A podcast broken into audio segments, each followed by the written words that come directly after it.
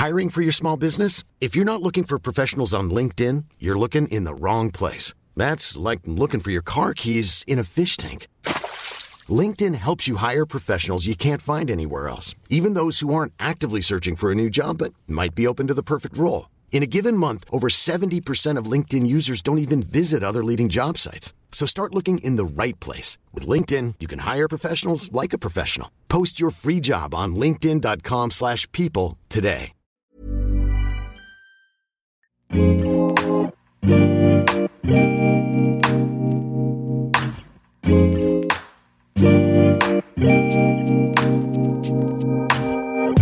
tout le monde, bienvenue sur le comptoir de la psychologie. Je fais un épisode bonus aujourd'hui, un épisode où j'ai décidé de répondre aux questions que vous m'avez posées euh, dernièrement. J'en ai sélectionné quelques-unes, en sachant que le plus simple pour me poser les questions, c'est de me suivre sur Instagram, donc le comptoir de la psychologie, et de me poster donc vos questions soit dans les commentaires de mes posts, soit en message privé, et comme ça je peux les sélectionner et répondre euh, aux questions qui me sont posées. Donc là je fais un épisode pour cet été, donc bonus, en sachant que la saison 3, que je, je commence à préparer petit à petit, commencera en septembre.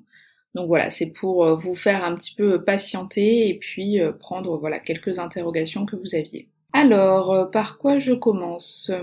Donc j'avais une question qui me où quelqu'un me demandait d'en dire plus sur le trouble panique agoraphobie et sur comment s'en sortir après euh, des années d'enfermement et d'évitement.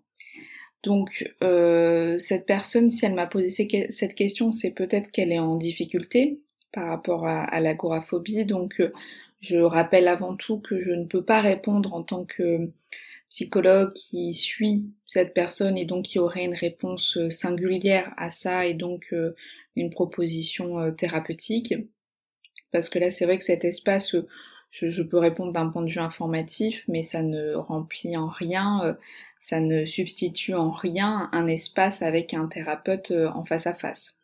Donc si je peux amener quelques éléments concernant euh, le trouble de l'agoraphobie, si certains ne connaissent pas, je pense que c'est la personne m'a posé cette question suite à mon épisode sur l'anxiété, les phobies, etc. Donc ça fait partie hein, des phobies, l'agoraphobie. Et donc c'est le fait d'être en difficulté dans les endroits où il y a énormément de monde, euh, où il y a une foule. Donc la plupart des personnes pensent que c'est le monde qui fait la peur. En réalité, l'agoraphobie, c'est la peur d'être dans un endroit où on ne pourrait pas être secouru. Donc, euh, c'est-à-dire d'être euh, dans cette crainte qu'en fait, si on fait un malaise, s'il nous arrive quelque chose, on ne pourrait pas s'échapper du lieu en raison de la foule et euh, bah voilà, les secours par exemple auraient des difficultés à arriver jusqu'à nous. C'est pour ça que tout ce qui est euh, concert, euh, manifestation, rassemblement, ça devient une grande source d'anxiété parce qu'en raison du monde, on ne pourrait pas être protégé et secouru ou s'échapper du lieu.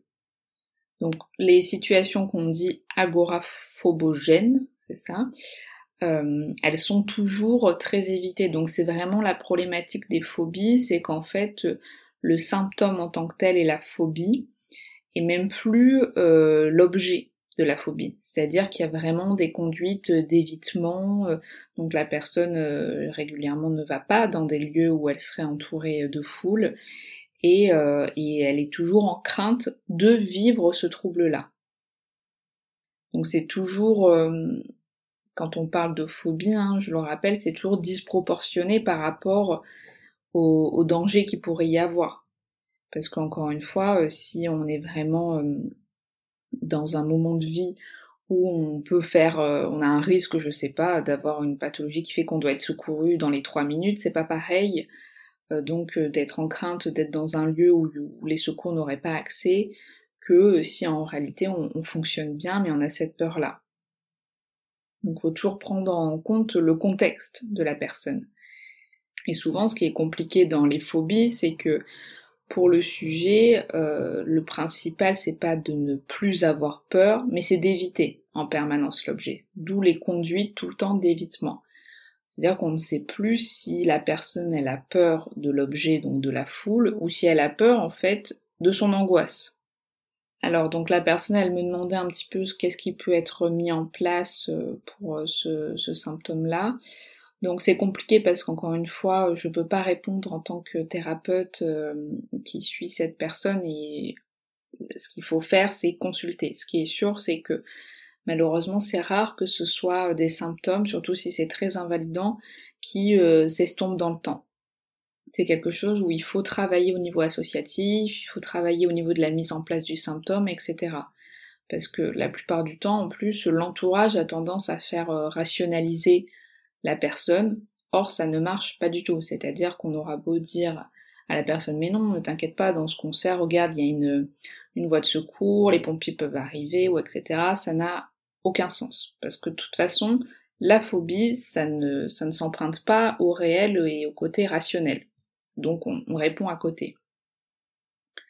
Donc euh, il y a plusieurs choses en tout cas qui peuvent être entreprises. Donc euh, voilà, il y a le travail thérapeutique euh, moi voilà je, connais bien, donc de voir un psychologue qui va proposer en fonction de la demande de faire un travail associatif. Puis il y a des il y a des possibilités aussi de travailler plus euh, sur le comportement, donc euh, comme je vous ai déjà un petit peu défini sur tout ce qui est euh, thérapie cognitivo-comportementale, où il y a des plusieurs façons d'exposer en fait la personne à sa phobie. Donc par exemple, il y a des techniques de désensibilisation. Donc je connais peu parce que c'est que j'ai du mal à me représenter, mais je crois que ça fonctionne bien.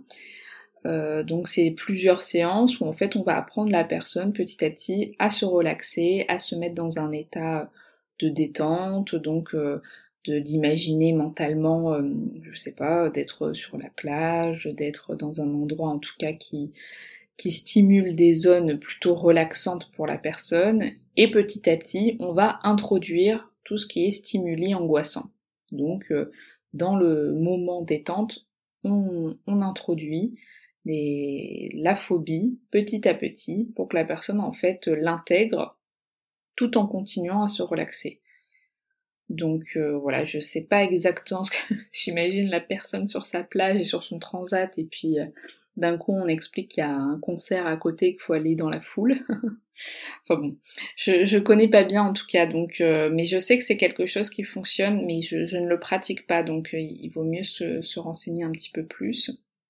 Il y a aussi des techniques euh, d'exposition où en fait il y a même des thérapeutes qui viennent euh, à domicile. Enfin, il y a tout un, processus en fait où on va euh, faire que le sujet va affronter petit à petit la situation anxiogène. Donc il n'y a pas toute la, mise en, en, avant de la relaxation avant, mais en tout cas petit à petit, donc de façon graduée, on introduit la personne dans les situations qu'il évite. Donc bien sûr qu'on va pas direct euh, euh, au zénith, on va d'abord sur un concert, bah, peut-être voilà sur la plage, ou on apprend déjà à être peut-être dans un magasin euh, un samedi matin un petit peu bondé, enfin et voilà la personne va petit à petit reprendre confiance dans ce lieu et pouvoir de façon graduée aller vers des, une façon plus apaisée d'être confrontée à sa phobie.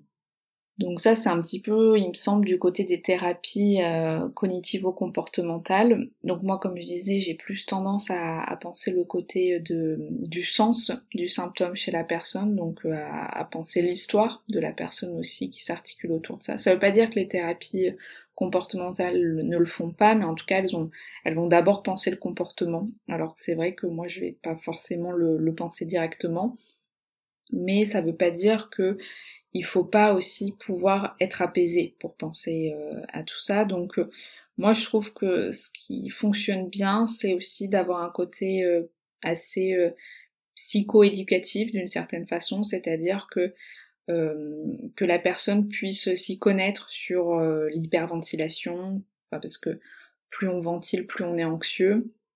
Donc en fait de d'avoir quand même des techniques pour montrer à la personne quoi faire quand par exemple elle est dans un trouble panique ou vraiment on peut être en difficulté pour respirer, enfin tout ça c'est tellement invalidant, enfin je pense que ceux qui ne le vivent pas ne se rendent pas compte de la souffrance que ça peut être, que c'est important d'avoir des techniques pour euh, diminuer l'accélération cardiaque, euh, donc je sais pas, gonfler le ventre, des techniques corporelles, des techniques pour abaisser la ventilation, c'est-à-dire qu'on montre à la personne que il crée ces symptômes, mais il peut aussi les arrêter.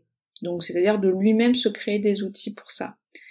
Et après, à côté de ça, faire un travail thérapeutique sur soi, donc euh, qui ne vient pas que questionner euh, le symptôme. Je pense que dans ces moments-là, écouter mon épisode sur le symptôme, ça peut être vraiment euh, important parce que des fois, voilà, quand on vit quelque chose de si difficile, on ne pense qu'à ce symptôme-là et pas au sens en fait qui, qui vient amener.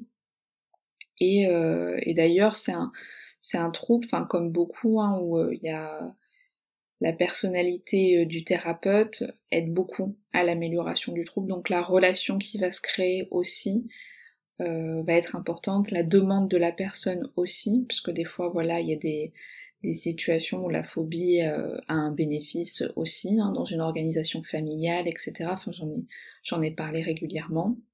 Et donc voilà, il y a plusieurs techniques. Je sais qu'il y a aussi des techniques de, de réalité virtuelle avec des casques. il y a de la restructuration restructuration cognitive, pardon, où euh, voilà le, la personne va essayer de se décentrer de, de l'objet euh, phobogène pour être à l'écoute de ce qui se passe autour. Enfin, donc il y, en a énormément en tout cas sur les phobies. C'est juste qu'il faut trouver en fait euh, ce qui fonctionne pour soi.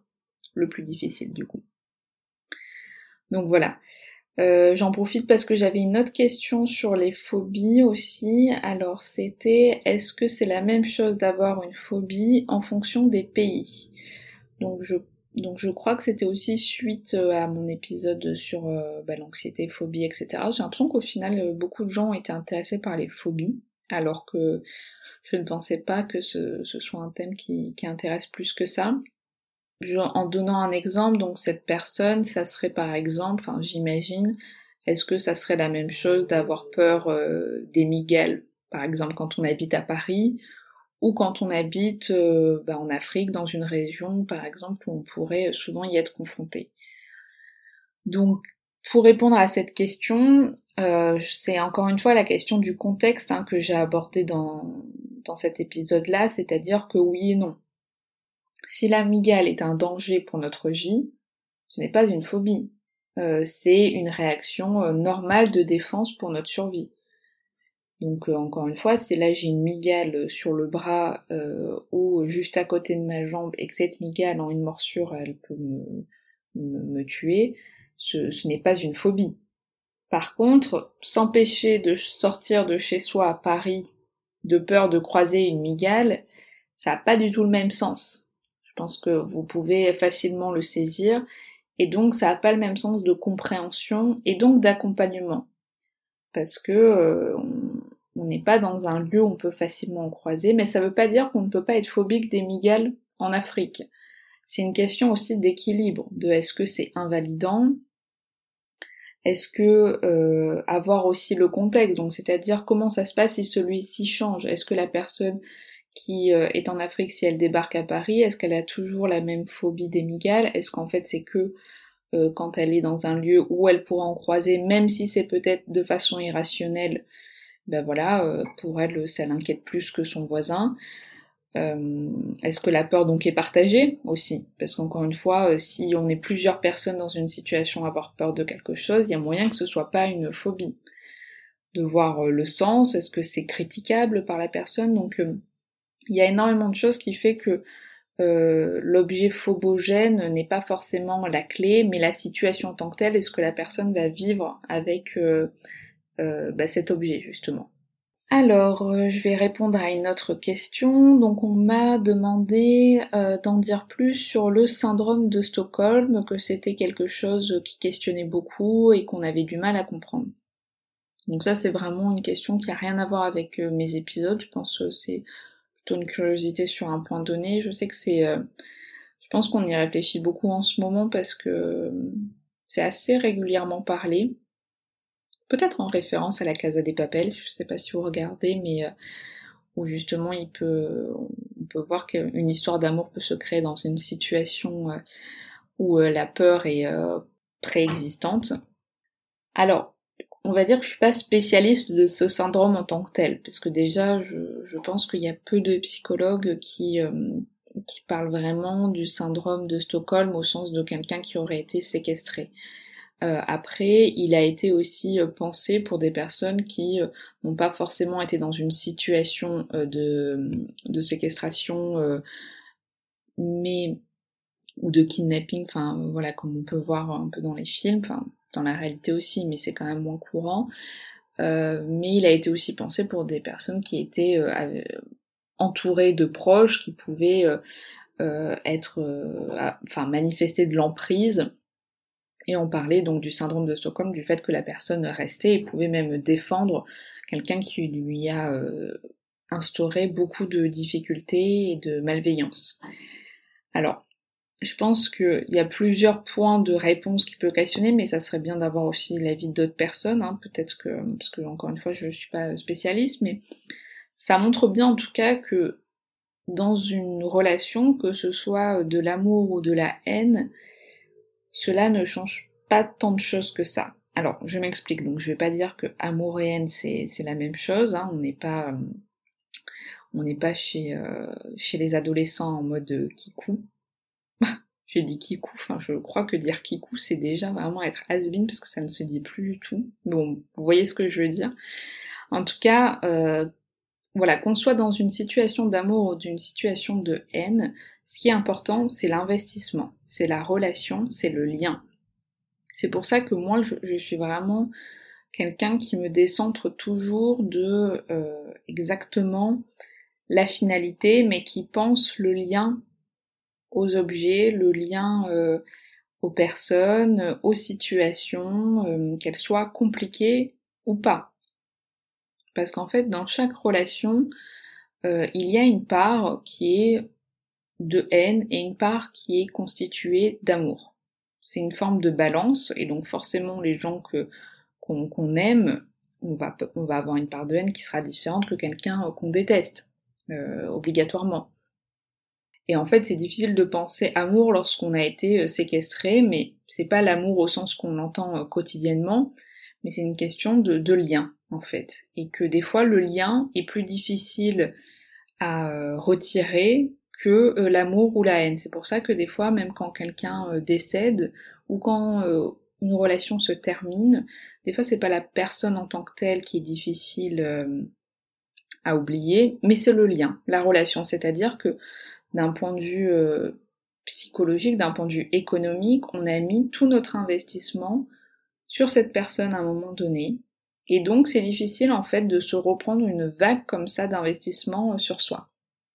Et donc les relations sont peuplées euh, d'investissement et la victime elle entretient aussi une position de victime face à celui qui est donc on pourrait dire le bourreau, donc une position de soumission envers celui qui la retient. Et en fait, il faut voir que la victime aussi dans ces moments-là, donc encore une fois que ce soit le syndrome de Stockholm dans une situation de séquestration de plusieurs années, ou une situation d'un enfant par exemple dépendant à un parent qui aurait une emprise extrêmement malveillante. On pourrait parler aussi de syndrome de Stockholm si l'enfant en tout cas est adulte. Hein, euh, euh, mais en tout cas, il y a une mise dans une position de dépendance absolue en fait face à l'agresseur et de vulnérabilité extrême. Et, euh, et ça, en fait, ça crée cette forme de dépendance. Et c'est quelque chose qui se co-construit où l'agresseur va créer ça chez l'autre. En psychanalyse, on parle de formation réactive aussi, donc d'un système de protection euh, face euh, à une violence, où on est obligé de développer aussi des mécanismes qu'on n'aurait pas développés dans d'autres situations. Je pense également que c'est aussi de l'ordre de la survie d'avoir une forme de sympathie pour euh, son agresseur. C'est être encore du côté de l'humain et c'est donc se situer encore comme humain et situer aussi son agresseur comme tel, comme humain. Parce que c'est quand même plus viable d'une certaine façon de se dire que l'autre, ce qu'il est en train de nous faire, donc euh, voilà, en termes de, de séquestration, c'est encore un humain. Donc il peut aussi avoir un espoir. Moi aussi, je me situe du côté euh, des humains et on n'a pas le choix de, développer ça aussi. Donc c'est pour ça qu'en fonction des personnes, je pense qu'il y a plusieurs pistes qui peuvent être entendables, mais là encore une fois c'est une question de réflexion que, j'ai, mais je m'appuie sur euh, pas sur une littérature ou euh, sur des cas concrets parce que j'ai pas eu euh, j'ai pas suivi des patients qui avaient subi ce syndrome-là, à part donc des personnes qui ont on pourrait peut-être apparenter un syndrome de Stockholm, c'est-à-dire qu'ils sont restés avec quelqu'un pendant des années euh, qui, euh, qui avait vraiment euh, une façon d'être avec eux très malveillante et pourtant ils, avaient une façon affective d'être avec cette personne quand même et, même dans l'après-coup de pouvoir excuser des fois certains gestes. Alors, une autre question, donc d'ailleurs parce que je crois que j'ai employé le mot économie, il me semble que j'ai une question sur l'économie. Ah voilà, donc qu'est-ce que j'entends par économie en psychanalyse? Alors c'est une bonne question. Donc c'est vrai que j'ai pas encore fait de saison sur la psychanalyse, je pense que ça sera la saison 3, parce que j'ai deux idées pour euh, la saison 3, donc soit ça sera la saison 3, soit la 4, ou peut-être que je reprendrai beaucoup de termes psychanalytiques aussi, parce que euh, ça pose aussi beaucoup de questions, et j'ai le biais de souvent les employer comme si c'était euh, connu par tous, alors je sais que c'est vraiment un vocabulaire à part. En tout cas, l'économie en psychanalyse, c'est l'investissement. Euh, la circulation de l'énergie psychique. C'est comme un flux qu'on investit euh, bah, parfois sur soi, donc on dit en psychanalyse de façon narcissique, ou sur les autres, et là, dans ces cas-là, on appelle ça de façon euh, objectale. Donc quand je dis narcissique, c'est pas dans le sens négatif du terme, c'est juste qu'en fait, voilà, il faut voir qu'on a une balance, et donc d'un point de vue économique, comme un portefeuille où il y aura, où il y aurait pardon, des pièces dedans, eh ben on met quelques pièces sur soi, donc de façon narcissique, quelques pièces euh, sur euh, les autres de façon euh, objectale.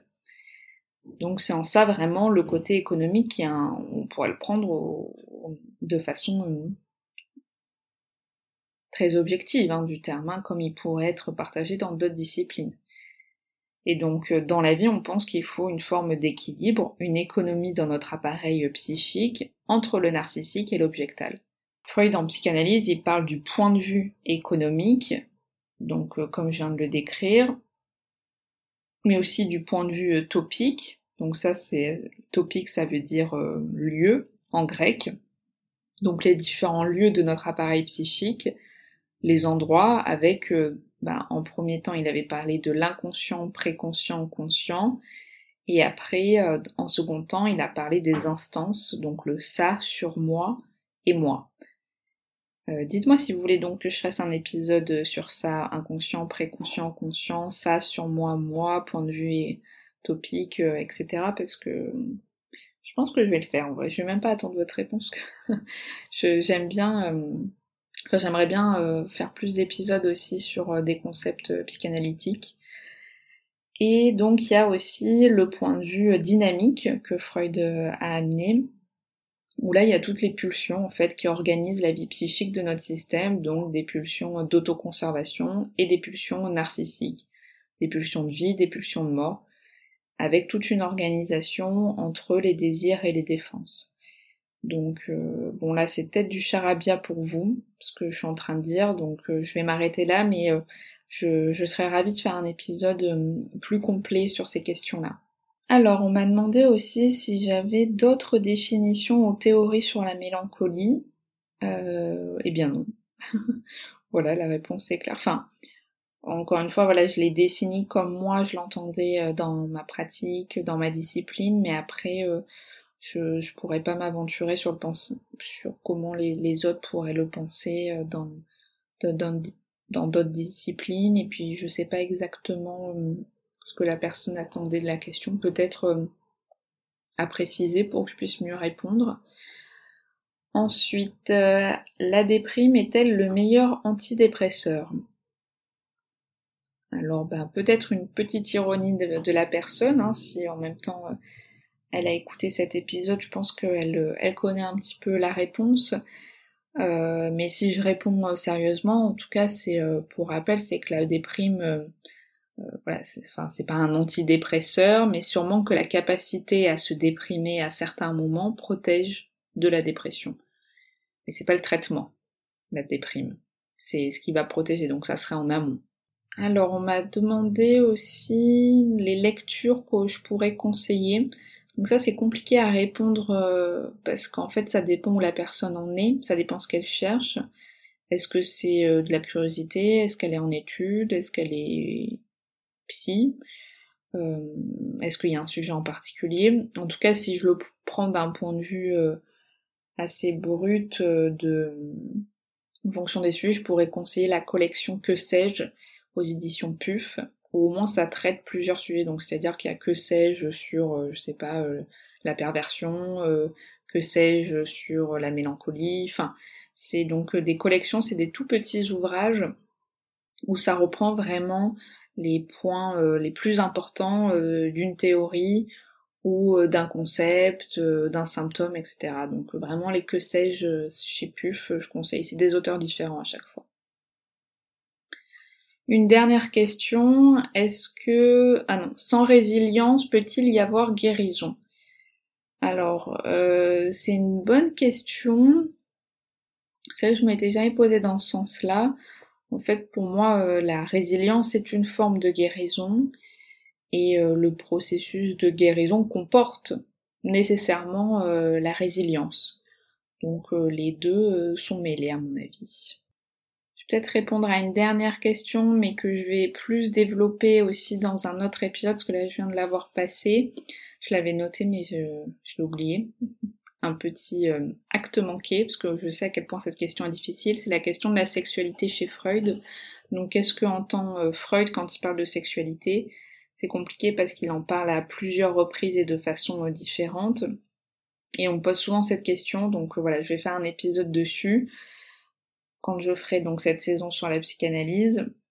Et en tout cas, euh, voilà, pour rapidement quand même éclairer, euh, sexualité en psychanalyse fait débat parce qu'en fait les gens prennent le terme commun de la sexualité, donc euh, l'acte sexuel entre deux adultes, et Freud, le, le, fou, parle de sexualité chez l'enfant, donc c'est très déstabilisant qu'on pourrait penser que l'enfant aurait une sexualité, mais en fait c'est pas une sexualité génitale, c'est euh, c'est qu'on a une, une vision, en tout cas quand Freud en parle de ça, c'est pour ça qu'on dit que ça serait un peu Freud le pervers, mais euh, même pour chez les adultes, parce que sinon on pense que la psychanalyse c'est que le, sexuel.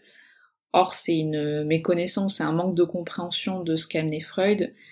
Euh, la sexualité n'est pas une pratique en fait chez Freud. Ça peut l'être hein, à certains moments donnés chez, chez certaines personnes au sens d'un trouble dans la sexualité de la pratique, mais Freud ne parle pas de la pratique de l'acte en tant que tel, mais c'est de l'énergie en fait. Euh, c'est euh, la, sexualité, c'est une libido qui s'investit sur le corps, sur les objets, euh, mais sur l'art, la lecture, etc.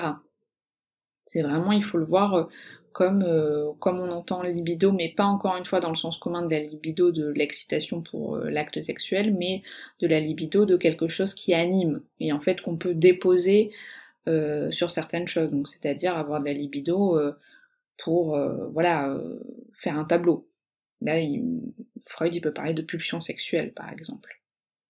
Mais j'y reviendrai dessus parce que je pense que il va falloir que je travaille pour expliquer avec des termes simples, concrets et qui peuvent vous éclairer parce que euh, même moi je risque de dire euh, un peu n'importe quoi, euh, enfin de mélanger pour essayer que ça soit clair et, et compréhensible par chacun. Donc j'y reviendrai pour un épisode plus complet que je préparerai bien.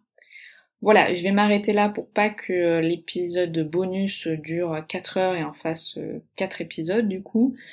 mais si vous avez d'autres questions euh, n'hésitez pas à me les poser encore une fois sur Instagram, donc le comptoir de la psychologie, ou si jamais vous n'avez pas Instagram, de me laisser euh, un commentaire pardon sur iTunes ou par mail sur le comptoir de la psychologie gmail.com et puis qui sait, je referai peut-être un jour un autre épisode bonus euh, FAQ. FAQ, ça fait un peu euh, comme sur YouTube, alors que c'est pas vraiment le cas, mais bon. Enfin, foire aux questions. Mais euh, voilà, donc n'hésitez pas. En tout cas, je vous souhaite un bel été, de bonnes vacances, et puis on se retrouve donc en septembre pour cette nouvelle saison. Salut!